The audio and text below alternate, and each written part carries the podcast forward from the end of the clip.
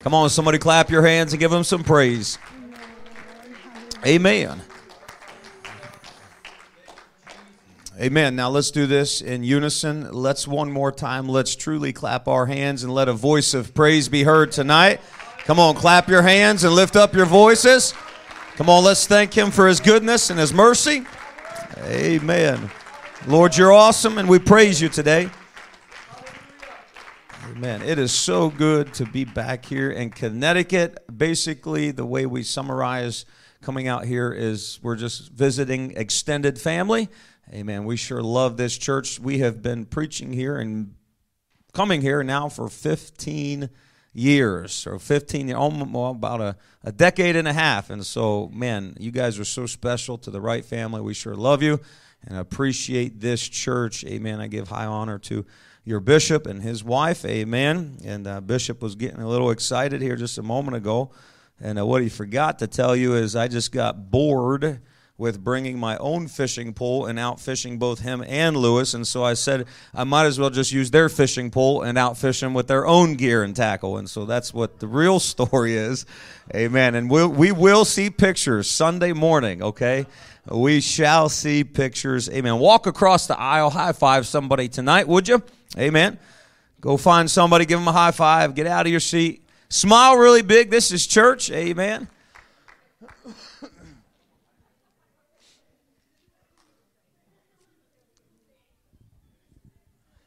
I heard that. yes. Amen. I give high honor to the ministry that uh, Brother Tryon has honored already. It's so good that you're here. I'm glad you're here. Amen. How many's ready to go to the word of the Lord? Amen. Well, there's a few of us are. Amen. I am going to bring some content tonight. Do my best to bring some content to challenge us. Amen. I give honor to your pastor and his wife, brother and sister Brown, and his family. Amen. I know I honored Bishop. I give them honor as well. But tonight, I, I it's going to be a little bit different. I am going to teach slash preach.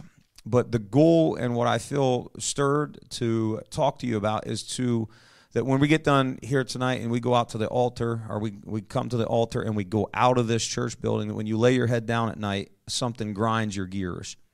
That something stirs you to cause change inside of you. Amen. God's power working inside of our life is to compel us to be better a year from now than we are now. It's it's actually inside of us to compel us to be a better us every day. Amen. A daily walk with Him where He reaches inside of us and He makes us to be more like Him. The Apostle Paul said, I, Brother, and I count not myself to have apprehended. In other words, when I look in the mirror and I see who I am and then I look at Jesus Christ, there's a big gulf between who I am and who He is. Amen. And I'm always striving to be more like Christ. Amen. And so I want to ask you a few questions before I read my text. What is a stronghold? I'm going to do, I, I did not worship crazy tonight because I just came back from a men's retreat and I, I lost my voice. Uh, the sound system, they were suppressing me, which means as I raise my voice, they lower my thing, and I felt like I had to scream. And so I am recovering in my voice. So you got to help me tonight. But what is a Christian stronghold? More importantly, let me ask you this question Is it possible that spirit filled believers can have strongholds in their lives? Is it possible that spirit filled believers, believers who go to church, believers who give their tithes and their offerings, believers who are actually working in ministry, believers who are saying they're the cream of the crop and they're faithful, is it possible for those people to be rendered powerless because of strongholds that are in their life?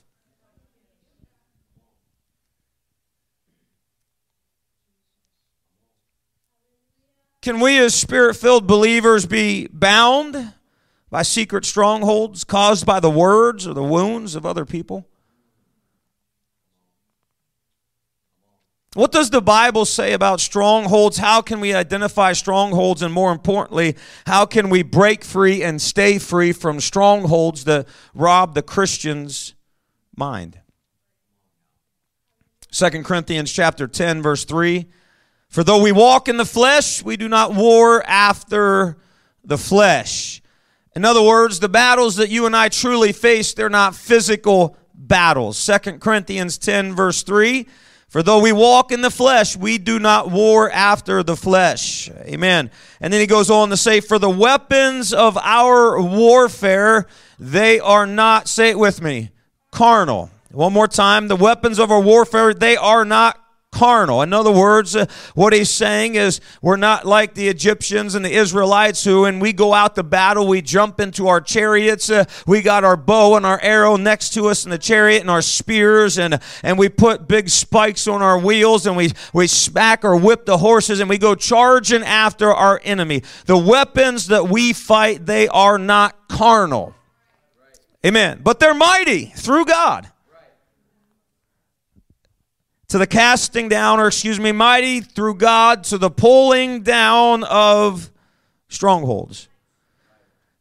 I want to read that again. I'm going to make a comment. For the weapons of our warfare, they're not carnal. Again, chariots, horses, swords, shields, but they're mighty through God to the pulling down of strongholds. Hear me. Psychology will not work against your spiritual strongholds. I'm not belittling your psychology or my psychology or helping. It has its place. Amen. But if the psychology helps, I promise you its roots were founded somewhere in godly principles, applying God's word to your life. God's weapons have to be used and applied God's way for them to be mighty. And then verse 5 says, casting down. Everybody say, that's my mind.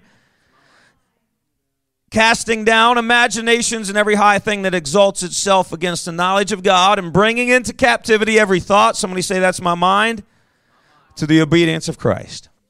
I want to preach, teach, whatever you want to call it. I want to talk and give content today uh, on this topic breaking free and staying free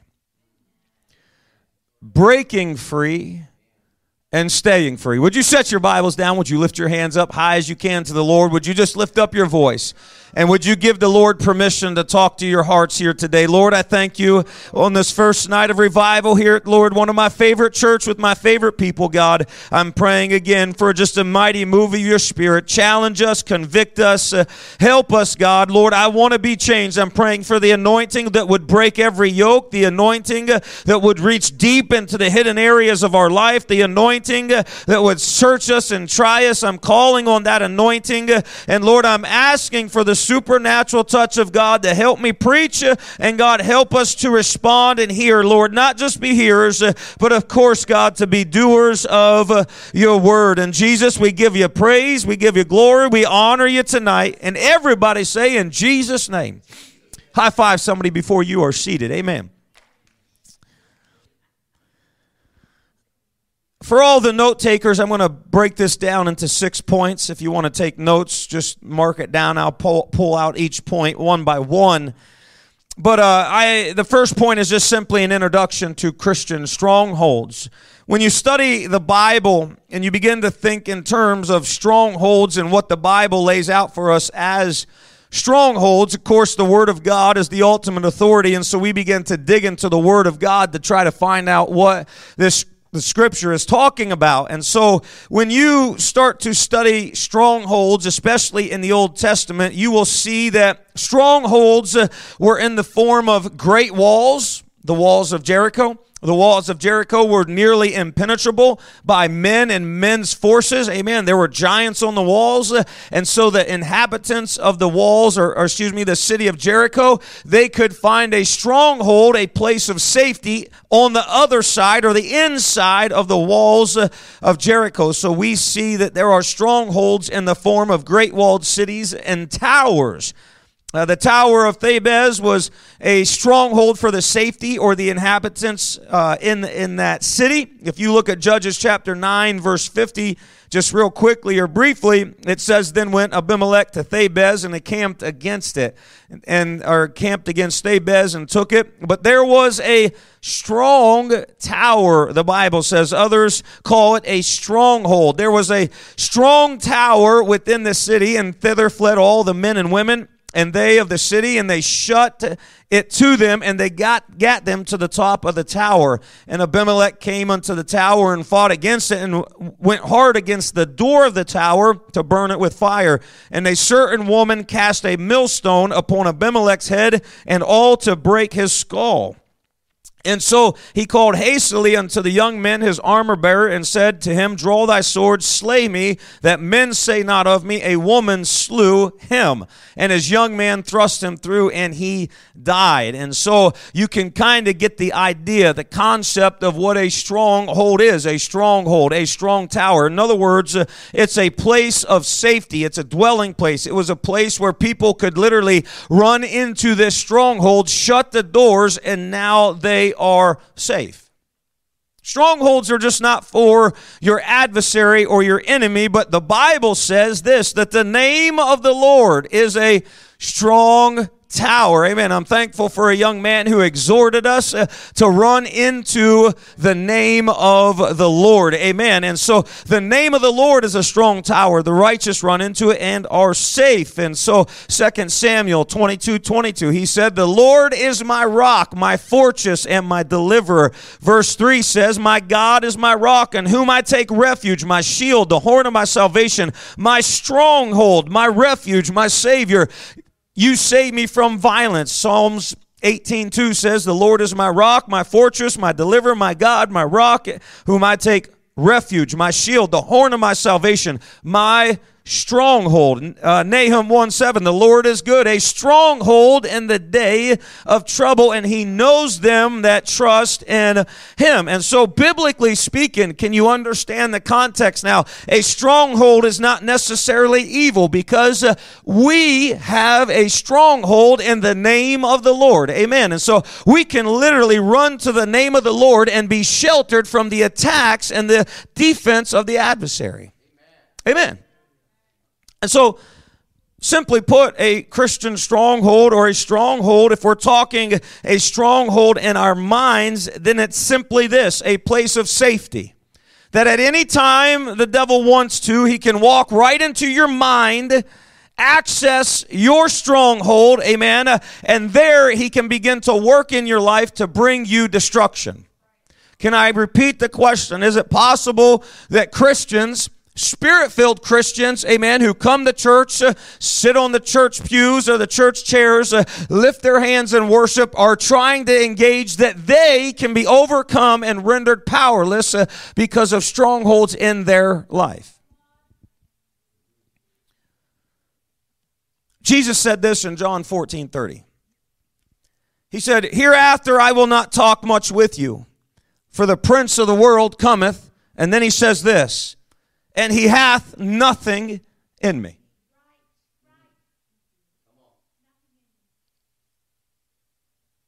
In other words, the devil's coming to try to dismantle me, attack me, fight against me, but he has nothing in me. In other words, there is no access point that he has, amen, that he can access my life. I have shut every door. I have barred every window. There's no avenue in which the adversary can war at my mind, war in my life. If you're taking notes, I want you to, to write this. If you have a pen, if you're typing it, it on your phone, I want you to highlight this and I want you to make it bold and I want you to underline it. I want you to write this down, type this down. My adversary, bold and underline. Say it with me. My adversary, let's say it together. One, two, three. My adversary. And then I want you to underline or highlight is out to, here it is, destroy me. Make bold and underline, destroy me. 1 Peter 5 8 says this be sober. That's always a great thing. Be sober be clear minded, have clarity of mind, be sober, be vigilant. Here it is because your adversary, the devil. Peter didn't say my adversary. He made this scripture pers- the scripture personal. Amen. He said, "Be sober, be vigilant, because your adversary,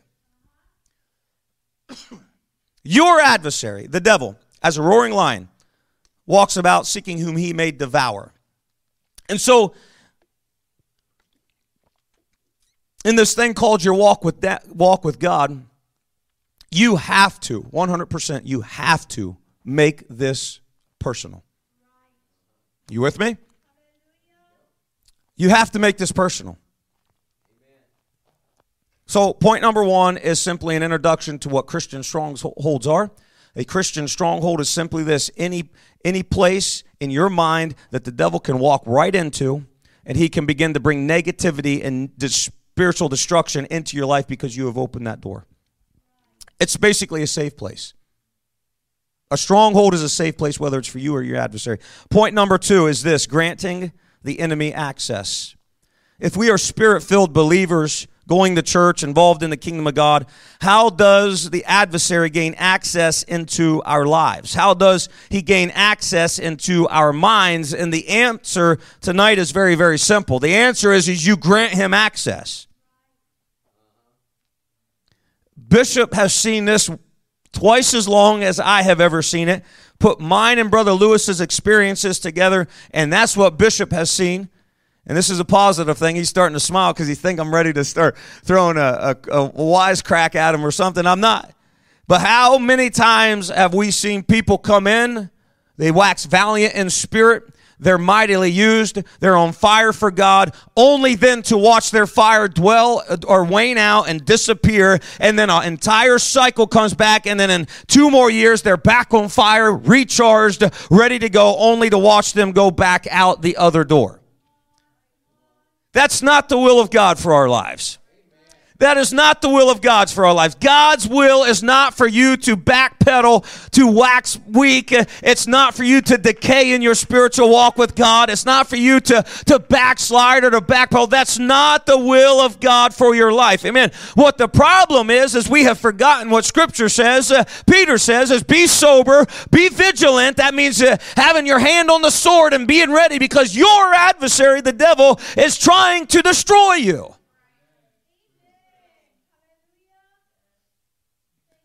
And so, if you're struggling with a stronghold, how is that? I'll tell you how. Because you granted the enemy access, you let him in. Here's Aaron's definition. This is pretty pretty good, if I do say so myself. This is a lifetime of struggling, a lifetime of fighting for where I'm at. Um, I did not come out of the womb with a halo over my head. I'm not the man that's going to say, hey, just do what I did in life and then you're going to be okay. Trust me, I have fallen. I have made so many mistakes. I was a brawler when I, before I, really, when I came back to God, I, I made mistakes. I walked away from God for a short period of time.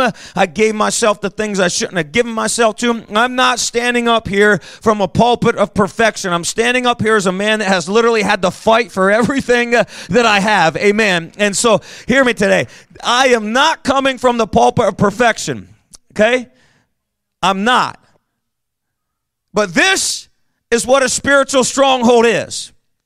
Since we fight spiritual battles and not physical battles, an enemy stronghold becomes any area, somebody say that with me, any area of my thought life, say my thought life, any area of my thought life where the devil has more influence and power than God's word and God's spirit does.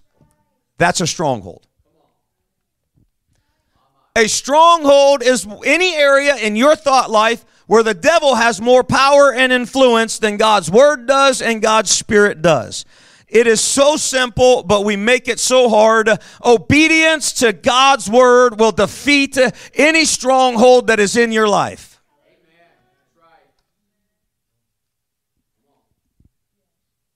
Mark this down. An enemy stronghold will always bring negativity and destruction into your life.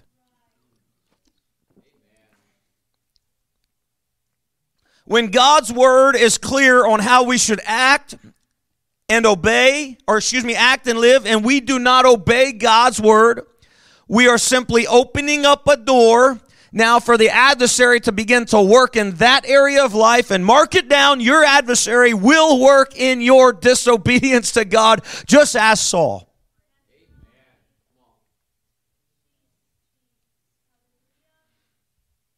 The more you walk that path of disobedience to God's word, the weaker you become to defending that area of life. And then you start developing responsive habits. Let me ask you something. What happened to Samson? You know what he did? Listen, why was Samson in the vineyard when he couldn't taste of the grapes?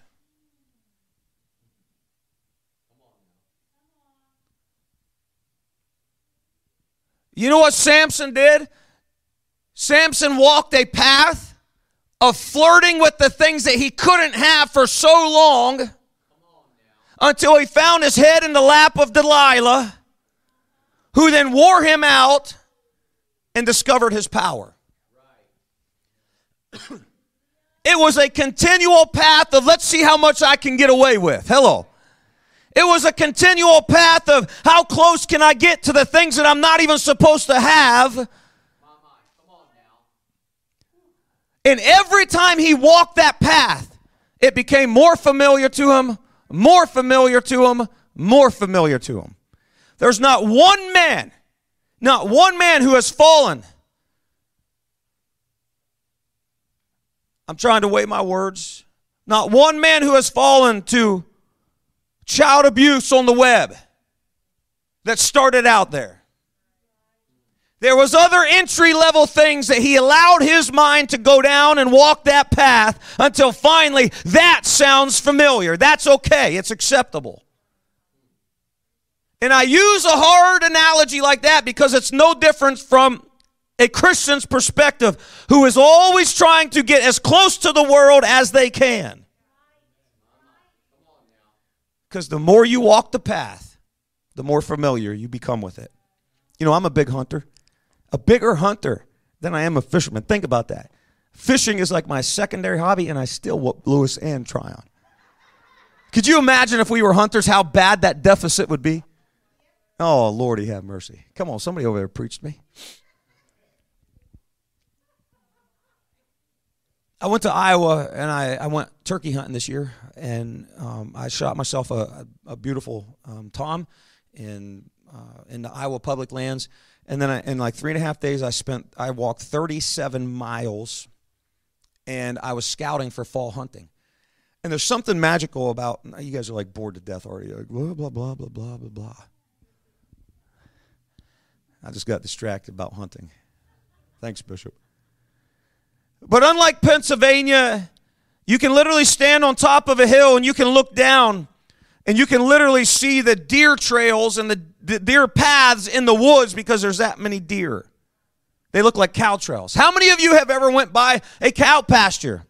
There's a whole bunch of cows out in the corner. There's not 15, 20 different trails going back to the barn. There's one trail. And it's about yay deep and about yay wide. And it always goes like this. You know why? Because generally, the bigger cows get, the bigger their back end are, and they can't walk a straight line because their back end sways. It's like an old sow uh, bear. That's how you tell if it's a big bear when their back end almost reaches their front end when they walk. This does not translate to the human species. I'm just saying about cows and cows and bears.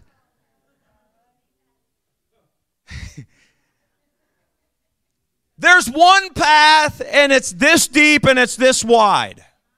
You know why it's this deep and it's this wide? Because that's the path they walk. That's their default path. Let me ask you, what is your default path when temptation stands you and looks you in the face? See, the problem is, is when we disobey God's word one time and we repent, it's okay we're not too familiar. But when we keep crossing the barriers of God's word, the deeper the rut becomes. Amen. The deeper the path is. Uh, and let me tell you something. Uh, the more you allow the adversary to work in your mind, uh, the bigger the stronghold is. Uh, and the bigger the stronghold becomes, guess what? The harder it is to tear down in your life. That's why we must guard our thought life. Uh, that's why we must take, take imaginations into captivity and cast down every every thought in our life uh, because the more we let our mind work and wander outside of the confines of God's word, uh, the deeper the rut becomes.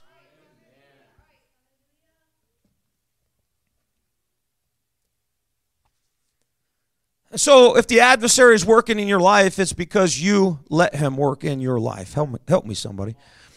Let's talk about it. The open door, the gate, I call it the gateway. What are some gates? What are some avenues? How about the gate of anger? The gate of anger, the gate of an unbridled tongue when things don't go your way and you get mad. What is the person that you become? Is it the person that's lined up in the scripture? I think it's kind of comical that the man that had like 600 wives and 300 concubines felt inspired of God twice to say, It's better to live in the corner of your house than to dwell with a brawling woman. Hello. Women, I'm not coming after you tonight. Not yet. But I do find it kind of comical. He's writing, he's like, that's a continual dropping of a rainy day. So is the brawling woman. But it doesn't just stop with women. Because the Bible says, let, let, let men everywhere lift up holy hands without wrath men that go home and they're brute to their family and they're brute to their kids. Listen, I, I, I, I lost my ever loving mind about a month ago, and guess what? I had to go back into my family and say, you know what? That was dumb. I, I played the part of the fool. I shouldn't have, have lost my, my cool. I shouldn't have got angry of that. It's just silly. Will you forgive me? You know what happens whenever I don't submit and I don't make right my wrongs after I play the part of the fool? The deeper that path goes. And now I think I can blow off steam and yell at my family and, and act outside of the uh, guidelines that the scripture proposes to me to stay inside. And then that basically defines hypocrisy, which I don't want no part of. Come on, somebody. And neither do you, I pray. The gate of anger. How about the gate of unforgiveness? That's one of the most scary gates in my, my, my opinion. You know why? Because God says this, or Jesus said this about his heavenly Father. He said, If you do not forgive men their trespasses, neither will your heavenly Father forgive you your trespasses. And so unforgiveness will literally destroy your soul in your walk with God. And yet, because of an offense, we can come to church and not speak to a brother or sister because inside we're upset by what she said or how she acted or what he did and how he overlooked me and we're upset and what Sunday after Sunday we will excuse our behavior until before you know it you're over your eyeballs in a rut of unforgiveness and God's word is clear as clear as clear can be. How about the gate of the eye? I can't just preach to the men about not keeping their, their, their eyes clean and their hearts clean. I've been on altars where ladies have come up to me and said, Pray for me, I'm addicted to this.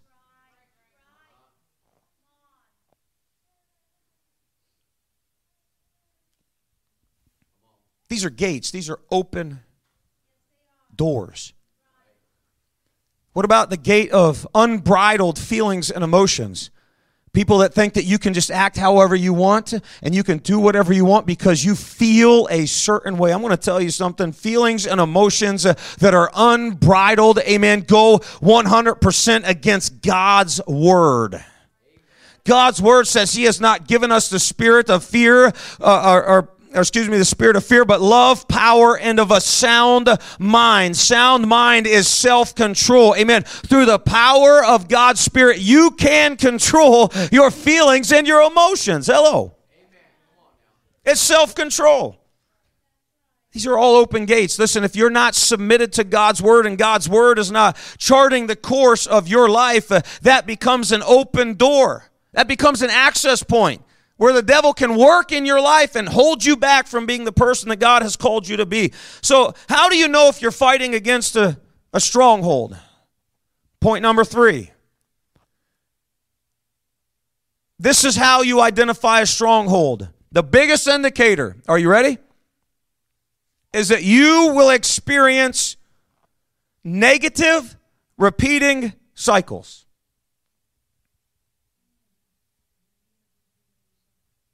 Negative, repeating cycles. Let's break that down in Judges chapter 6. We read as Israel did that which was evil in the sight of the Lord. The Lord delivered them into the hand of Midian for seven years. The Bible says for seven years, watch this, Israel, they would go out there, they would cultivate the fields, they would break up the ground, they would plant seed. And when the harvest was rising up and the harvest was coming in, that the Midianites, the children of the east, they would come in without number and multitudes. They would come in and watch this, they would destroy the harvest. They would take all the good and so this pattern would happen. Israel, they would start to take two steps forward, hello, and then all of a sudden they would now take five steps backwards as their harvest is destroyed. For seven years, they were in a repeating cycle of negativity. They would go in, they would have a little victory, uh, and all of a sudden they were back to square one of hopelessness and dependence, uh, or, or, or not dependence on God, but just hopelessness and despair. They would then get back up, they would plant a harvest, and the next thing you know, the Midianites, the children of the east, they would come in and destroy the harvest. Victory, defeat. A little bit of victory, defeat. A little bit of victory, defeat. Bishop, how many times have you seen this cycle in your, your, your tenure of pastoring and now bishop? People come on, come in, they're on fire for God, they're experiencing a little victory, and next thing you know, they can't even lift their hands because of all the shame that is on them from what they've been watching all week long. They come in, God's delivered them, there's a little bit of harvest, uh, and now they're dancing and they're jumping, and then the very next week, they can't even lift up their arms because of what somebody said about them 20 years ago and how the devil now has access into their life and he, he, can just come in any given time and cause them to fall. See, that's what a stronghold is. Remember, a stronghold is a place of safety. Listen, I promise you, when God's word has free course in your life and you're submitted to the to God's word and God's way, that's not a safe place for the devil. The only safe place for the devil in our minds is the place where God's word is absent with authority.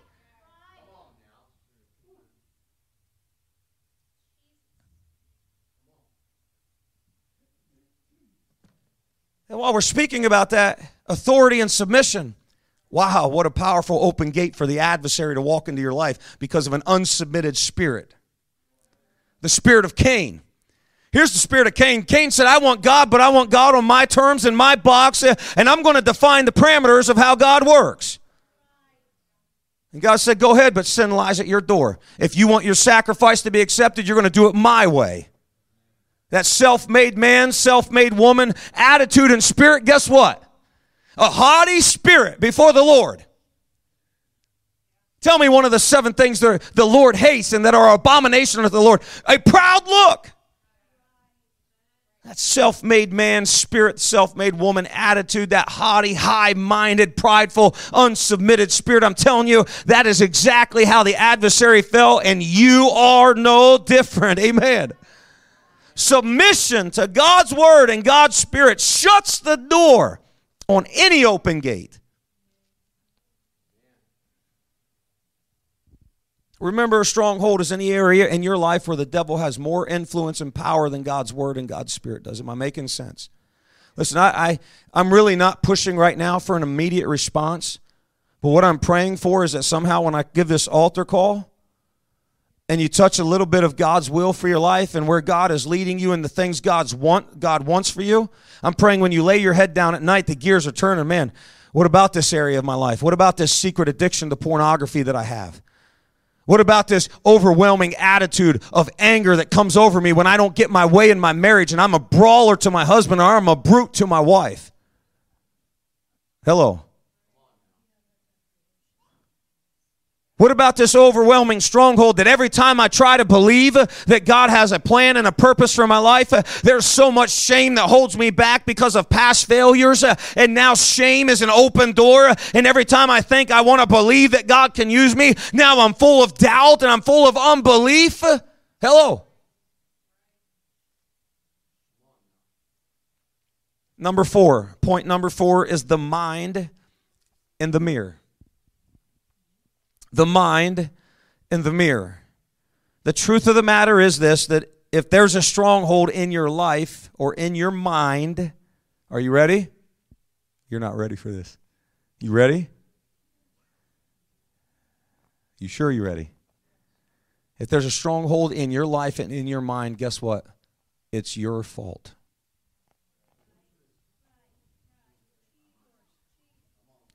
If there's a stronghold in my mind and in my life, guess what? I've tried to blame it on my wife. And it works for a little bit until I lay my head down at night and God takes the, the mirror.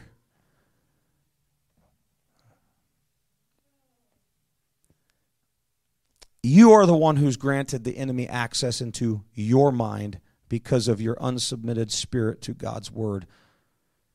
Listen, I get it. Nobody wants to go across the church. Nobody wants to call up their brother or sister and say, Listen, I'm really hurt by the way you've treated me, the way you've acted, and I just got to get this off of my chest. Nobody really wants to do that. You know why? Because it takes a notch off of our pride. Nobody wants to confront the offender if they hurt you. But guess what? That is the way you have to do it to free yourself, amen, of the offense.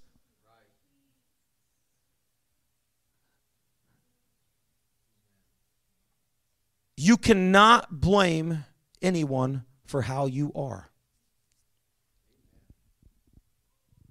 Listen, don't, don't, I've heard this and, and, and it kind of bugs me. I'm not being fed where I'm at. All right, tough guy.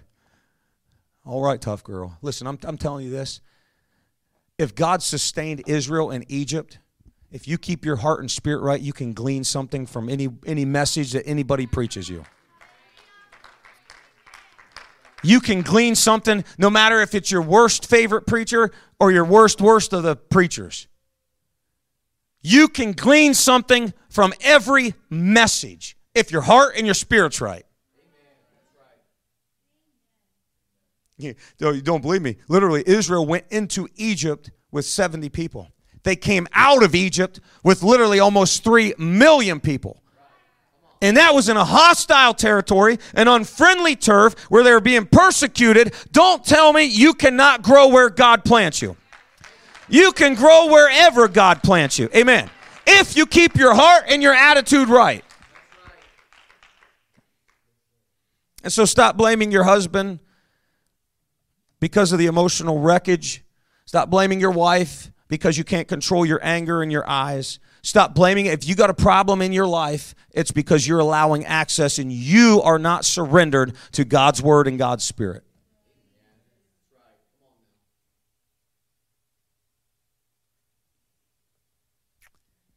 God's word demands that we, somebody pat your chest and say, I, me.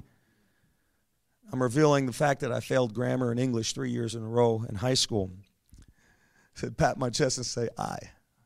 Or would it be me? I forget how you do I be I or me or yeah, all that stuff. Let's just say both. So I me. I me.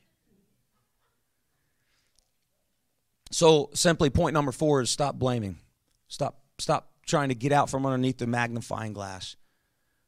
I promise you bishop knows, pastor knows. If you're one of those persons, people that are just like this, victory, defeat, victory, defeat, victory, defeat, victory, defeat, victory, defeat. Oh, she's good this month. Oh, he's okay this week. And that's not saying it in a good manner because the implication is next week and next month, who knows, something's going to get in their crawl again, something's going to upset them again, and next thing you know, they're back into their negativity, downhill spiral. It's a stronghold. Number five, point number five, and I'm going to I'm going to go through these pretty quickly. Point number five is tearing down strongholds. How do we actively engage a stronghold that is in our life? If the weapons of our warfare are not carnal, but they're mighty through God, how do we engage those weapons? What does it look like when we actually tear down a stronghold in our mind and we gain victory? So, Paul said in verse 5 casting down imaginations and then bringing into captivity every thought to the obedience amen, of Christ. And so, in this mental game of chess, there has to be an awareness of what God is speaking and what your adversary is speaking. There has to be an understanding of what God's word says versus the adversary of your soul and what he's saying. Is it making sense? So when Paul says casting down, he's saying we have to actively engage our adversary. Listen, God's weapons are powerful. I have that in bold and I have that word underlined. God's weapons are powerful. Come on, somebody. Some of you are having a hard time recollecting. I said, God's weapons are powerful. God's way is the ultimate way. Amen.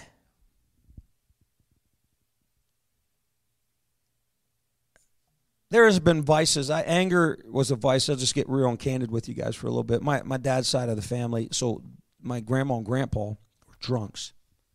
Okay?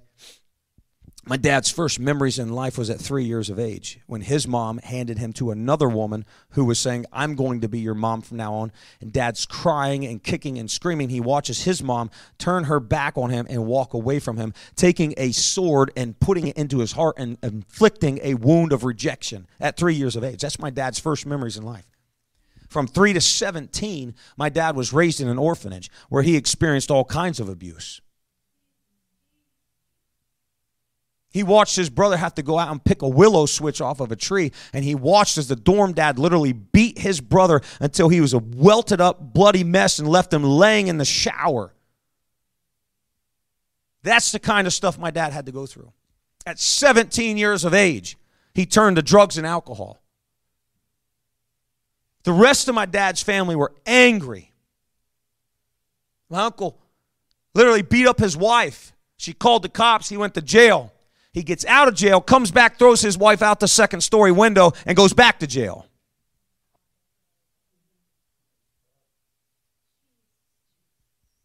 You seeing the deficit? If I'm, if I'm released, I'm going to give my dad's testimony Sunday morning. Anger just seemed to come natural for me. Anger was one of those things where something did not go my way, I, I would just ball up. I would rise up and I would use my words and I would use my actions to manipulate and control the situation. That's why when I was a younger kid in sixth and seventh and eighth grade, I, I was called cheapy and people picked on me. But when I went through that puberty stage and I started hitting the gym every day and I turned into some diesel, which I ain't no more, and I became a brawler, Oh, how things quickly changed. Anger was that vice in my life. I remember the exact place on 18 North Main Street. After Bible school, by the way. Hello. Talk about a secret stronghold here. I'm a Bible school graduate. Badge of honor. Come on. I've arrived. and I'm still struggling. I'm still fighting because I have walked the path of anger so many times that when things didn't go my way, I would act outside of the guidelines of God's Word. And you want to talk about having a come to Jesus meeting? I was wrestling with Cooper, my dog, which many of you know. I was wrestling with Cooper. Called him Cooper the Pooper, the Midnight Trooper. I remember parking the trailer out here and we let him out, and I didn't realize he dropped like 18 landmines right out here. Pastor Warren Tryon's like,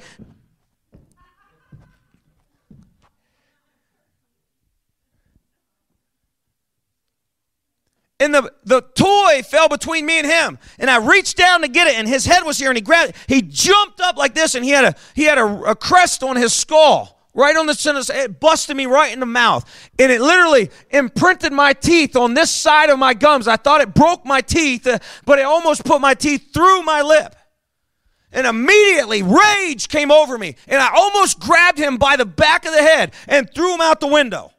That's what came through my mind. I know, old preacher guy, how dare he, but tr- trust me, when you have a stronghold, it will manifest in a negative way.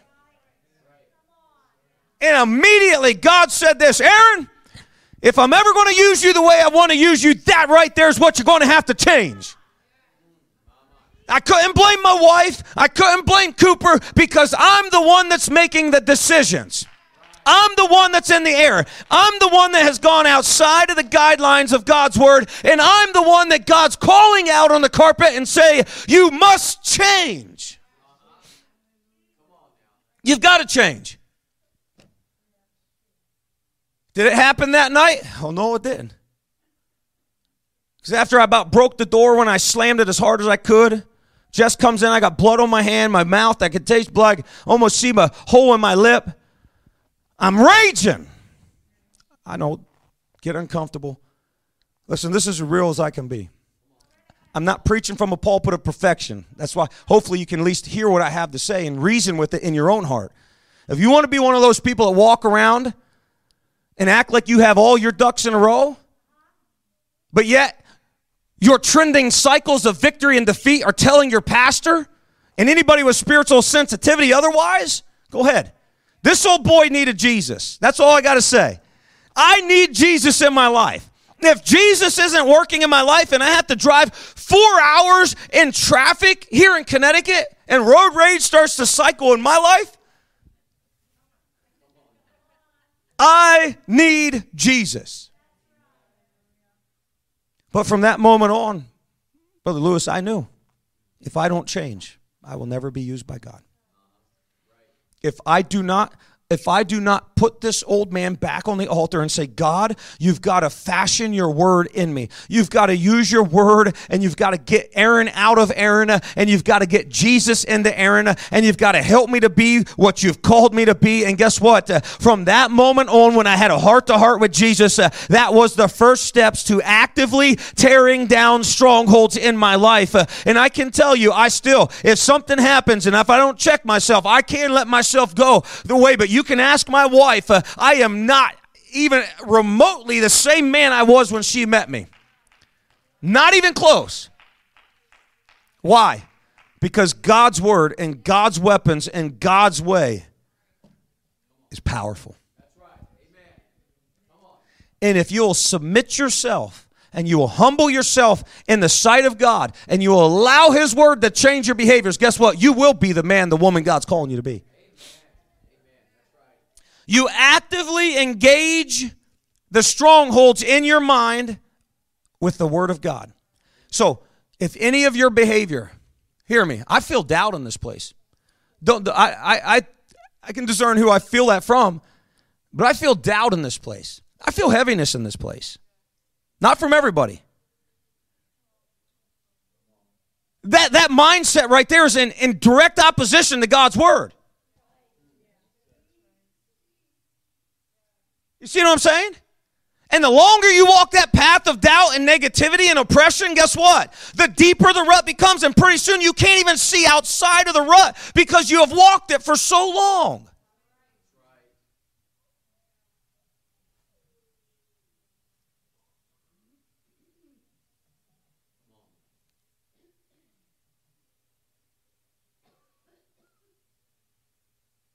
Listen, God wants us to break free and He wants us to stay free.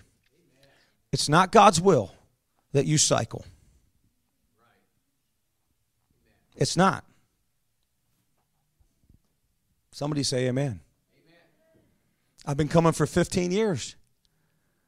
I don't see half the things, a fraction of things that your bishop and your pastor see. But I have been here long enough to see the cycle in people's lives. Somebody, God's Spirit inside of you makes you an overcomer. God's Spirit inside of you is powerful. God's Spirit inside of you is trans, it's transformational.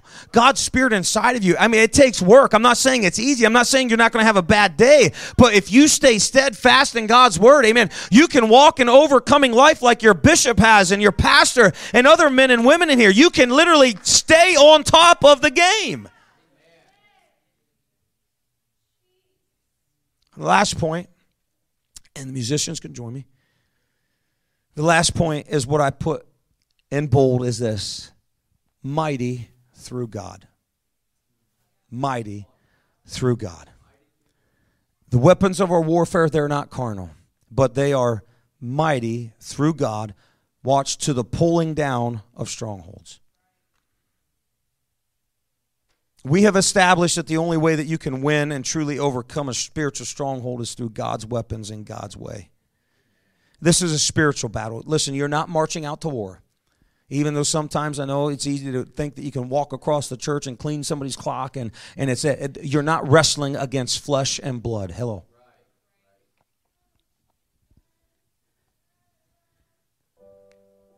True deliverance will only come through God's weapons and submission to God's weapons. Here's why getting into the presence of God is a must. You have to get into the presence of God where His Spirit can work in your life and challenge you. Listen, I can tear down strongholds.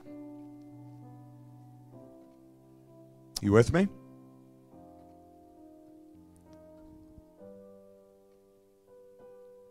I, I, was at the hotel and I felt I felt actually I was driving over and I had Madison pull out my iPad and I was trying to steer and type enough for me to remember this. I was preaching in another state and I was preaching about the restoration power of God, right? Let's all stand. And I walked back to a man that was in the back. And this man was literally rendered powerless in his walk with God. There was heaviness on this man, there was shame on this man. Just his fire, his candle had gone out. And I walked back to this man. I said, Bro, what is the deal? What's going on? I stopped him. What? How can I pray with you? And this man literally starts breaking down. And right there in church, he begins to explain to me how his mom has emasculated him and basically ruined any form of masculinity in his life. By how she treated him, the things she did to him when he was just a boy. And that man literally, now in his 50s, is rendered powerless in his walk with God because of the words that his mom spoken and the actions and all that other stuff. And now he finds himself in these repeating cycles of victory, defeat, victory, defeat, victory, defeat. And he can't break free and he cannot find his purpose in God because of this stronghold that's in his mind. Whose fault is it? Is it his or his mom's? I know that sounds hard and it sounds like I am not being compassionate and I'm unsympathetic.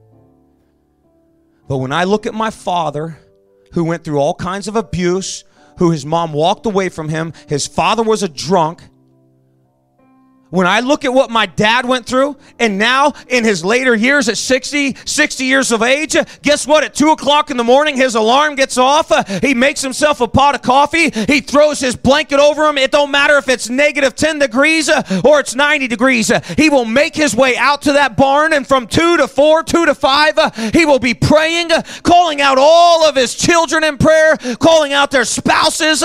he will be praying for victory. When I watch my father overcome such a death, deficit because he said, you know what? If I'm going to be who God's called me to be, I've got to take responsibility. I've got to submit to God's word. Amen. And when I watch it happen for him, I believe it can happen for anybody. And I looked at this man, I said, We're going to start praying right now that God reaches into your life uh, and he begins to bring restoration. Uh, and I watched this, uh, that man lift his hands, and literally the power of God reached down uh, and lifted him above the cloud, uh, above the cloud of guilt and shame uh, and all the things that happened. And I remember going back a year later. Are you ready for this? A year later, and the pastor's wife said this. she said, I want to thank you. The landscape of our church will never be the same again. You've just got to see it for yourself. And I walked in there to see people get a hold of, of not my preaching, but they got a hold of the Word of God and the principles in the Word of God. And people were revolutionized because of the Word of God. No longer was that man in the back with his head hang, hung low. No longer was that man in the back struggling in his walk with God, but guess what? Within a year's time, he made such a trans- transformational change. Uh, he was now the head of the men's ministry, amen. Uh, he was praying with people, he was walking people through struggles themselves, amen. Come on, somebody. That's the power of using God's word and God's spirit to, to tear down strongholds in your life. I need some honesty and transparency, transparency here tonight. How many of you have ever heard this? You will never break free. Come on. Honesty and transparency. Let me see your hands. Who's honest in the house? Hey, Liaison, Sam. Come on, some sisters, brothers. How many of you have ever heard this? You really don't have what it takes.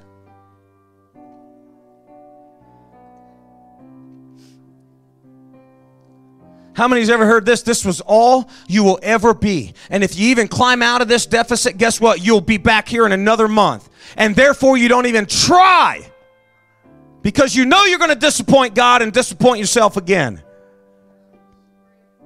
Yeah. See? That, my friend, is a stronghold. That, my friend, is a stronghold and an access point that the lies of hell are speaking to you more clearly than the promises of the Word of God. I'm telling you that we are powerful. I'm telling you that you can overcome. I'm telling you that God's word can completely transform your life. Amen. God's word is powerful. God's word, amen. This is a game changer. God's word can change you. And you don't have to live a life in cyclical patterns of victory and defeat we can submit to God's word and His Spirit, and He can bring change into our life. I am going to open up these altars for honesty and transparency. I'm going to open up these altars for somebody that you feel like God is speaking to you, that God is talking to your heart and that there are areas that God is shining His light into your life, into the rut, and saying, Hey, what about this area of anger, Aaron? Come on, what area in your life are you unsubmitted to God's word in? I think that's the very area that we need to give to God tonight. Would you lift up your hearts? Would you fill this altar? Would you come on this first night of revival? And let's just start off being real. Amen. Let's just start off uh, being open and transparent before God and saying, God, you got to work on this old boy. You got to work on this gal. You've got to transform me. You've got to help me. Uh, I don't want to be the same person. I want your transforming power. And tonight I submit to your will. In Jesus' name. Come on, lift up your voices.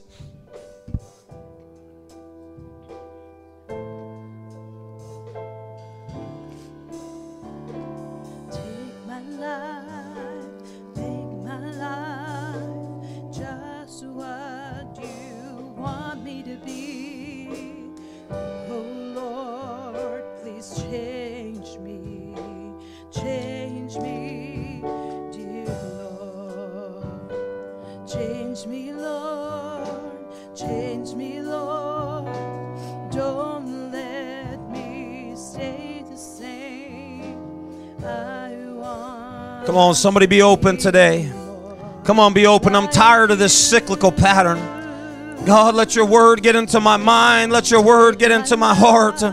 You've got to bring change. Let me surrender and let me submit to you today. Oh, God, help me. I desire to be the man you're calling me to be, the person you're calling me to be.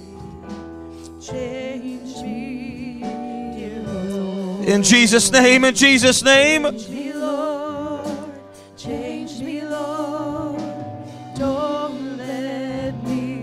In Jesus' name.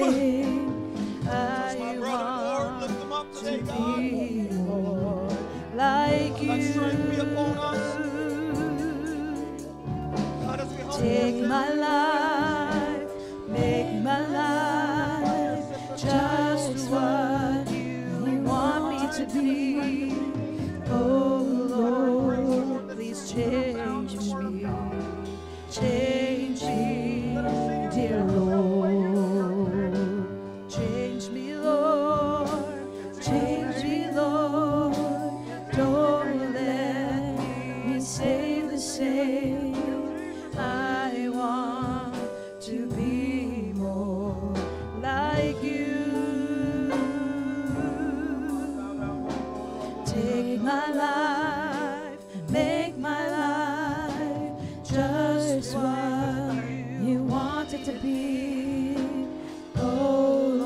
Come on, maybe God right now is speaking to you about that very access, that very area.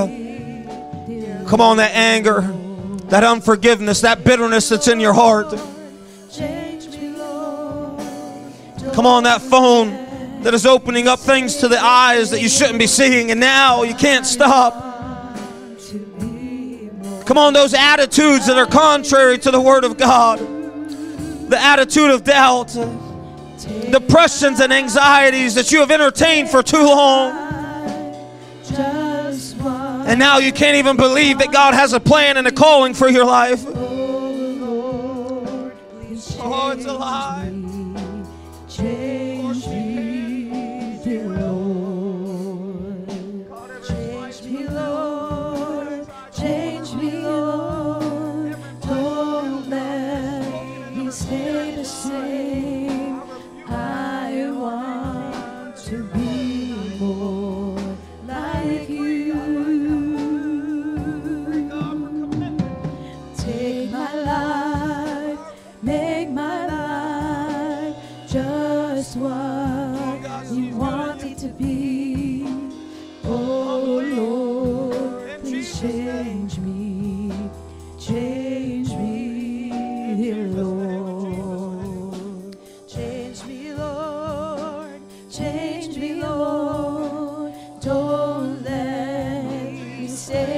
Stay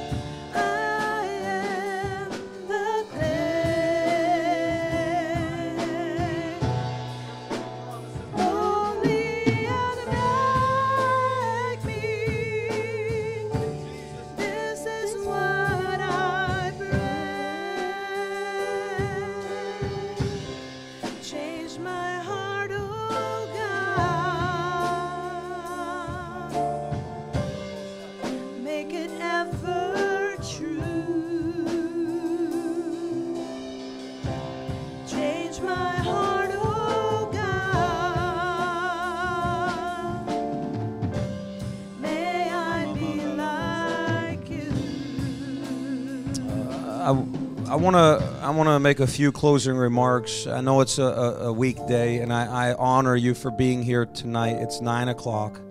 Many of you have to get up tomorrow, and you have to work, and so I don't want to belabor anything here tonight. But I want to make a few remarks.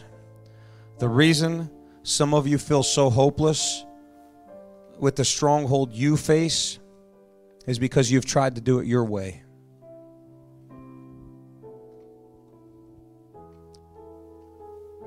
This word declares that his weapons are powerful, they're mighty through God. Through God. This word is designed to engage every lie from hell.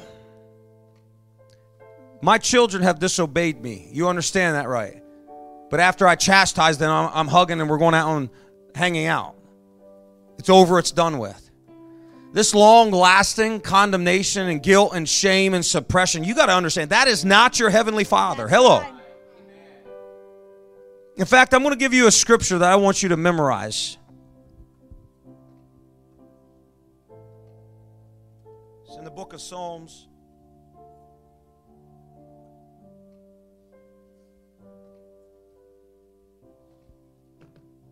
Starts with Psalms 103, verse 8, and it reads like this says, The Lord is merciful and gracious.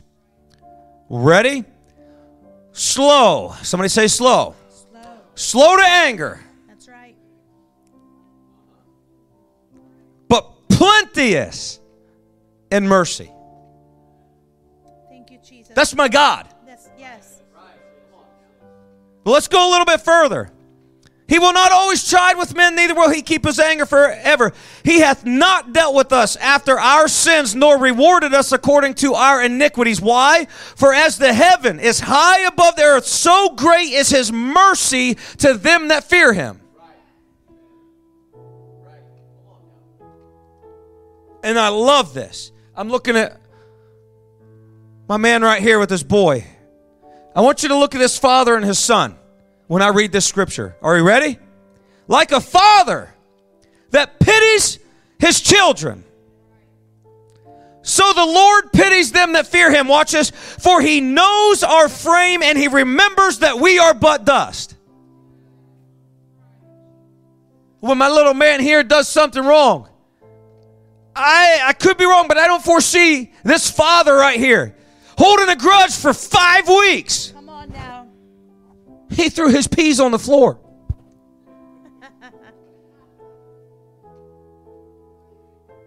And yet somehow we embrace the lies of hell. We, we, we accept them as, as treaties from God, and we allow ourselves to be driven from God by guilt, condemnation, and shame. And that was never God's reason or never God's will and purpose for our life.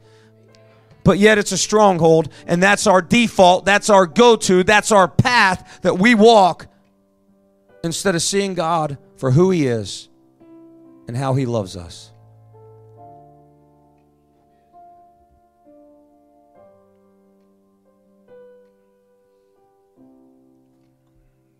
So we engage the lies of hell by using the Word of God. When, when you feel like you're worthless and the adversary is speaking to you that you're worthless, go read that scripture and then let's, let's talk. You use the Word of God to tear down the lies and to reposition your actions so that you're walking in authority. Are you with me? And I wish we had time tonight to deal with the heaviness, Right. the distance that I feel that some people are from God right now. Not because God doesn't love you, but because you've allowed faulty thinking to chart a course in your mind that separates you from God. Bless you. I sure love you and I appreciate you. I want this to be more about what happens tonight when you go to bed than in this altar. Come on, we are overcomers. We are powerful. Me and Lewis are powerful. Me and Lewis are overcomers. Or was that you that said yes? That was you that said yes? Okay. I said we are powerful. Amen.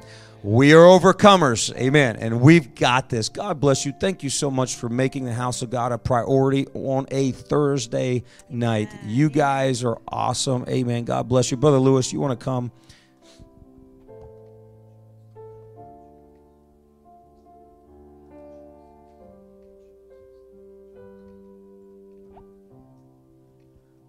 One more time, let's lift our hands to the Lord.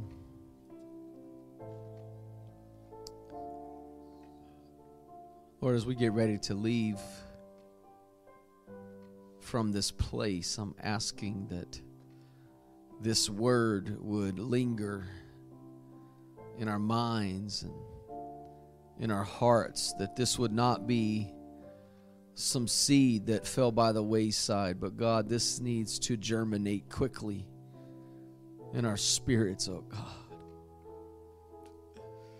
Let this word continue speaking to my mind, speaking to my heart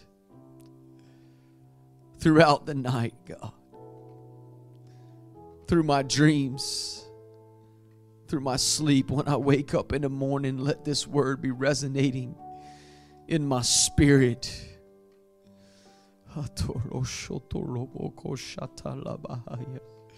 Let the transforming power of your word continue to be at work.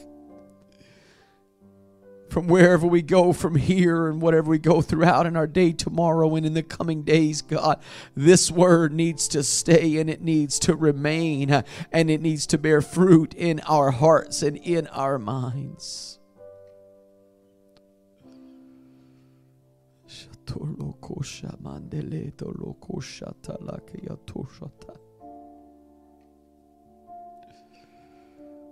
We don't want this word to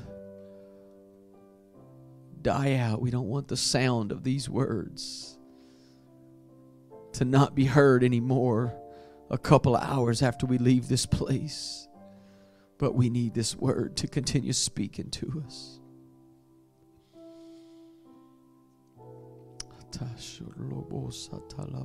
There are ministering spirits that are in this place right now.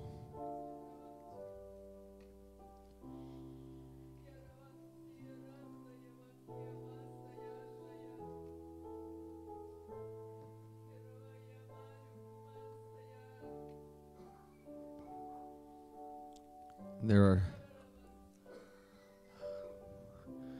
there are angels that are here right now. And they're going to follow you home as ministering spirits to continue ministering to you if you will allow them. Instead of continuing to allow the devil to have, have access into that stronghold, let that angel that has accompanied this word, I, I feel I know it's not just me. There are angels and there are ministering spirits that are going to go with you and they are going to minister through this word to you throughout this night and in the coming days. They are going to give you victory in these areas. You don't have to remain distant from the Lord. For the Bible says that if we draw nigh unto God, He will draw nigh unto us. If we'll take heed to this word and humble ourselves submit to the word that was preached tonight, to what the word of God says, then that mighty power of God that works in the weapons that we have will continue to be at work in your life. So go home, do what you're going to do, but remain aware because there's something spiritual, there's something happening in your spirit something happening in your mind. There's a, there's a transformation that's coming. Do not leave this place and start giving the devil access again through what you listen to or what you watch or through the thought processes that you go through. Let your thought processes be lined up with the Word of God and let Him minister to you, continue to minister to you throughout this night and throughout the rest of our time together, the rest of, our, of your time with the Lord and your time as you go. We're we're going to meet together again on Saturday. We have men's sessions and ladies sessions, split sessions. Sister Wright will be teaching the ladies at five o'clock on Saturday here at the church, and the men uh, will be here as well in a different room. And uh, Brother Wright will be ministering to our men. Um, come casual Friday night, or sorry, Saturday night. Saturday night at five o'clock. Saturday night, five o'clock. Come casual. We'll have coffee, some refreshments. Uh, we're going to fellowship, and, and the Lord is going to minister um, in a powerful way in those sessions. And I believe God's just going to continue. He has set something in motion tonight, and He's going to continue to do it. Amen. God bless you. You are dismissed in Jesus' name.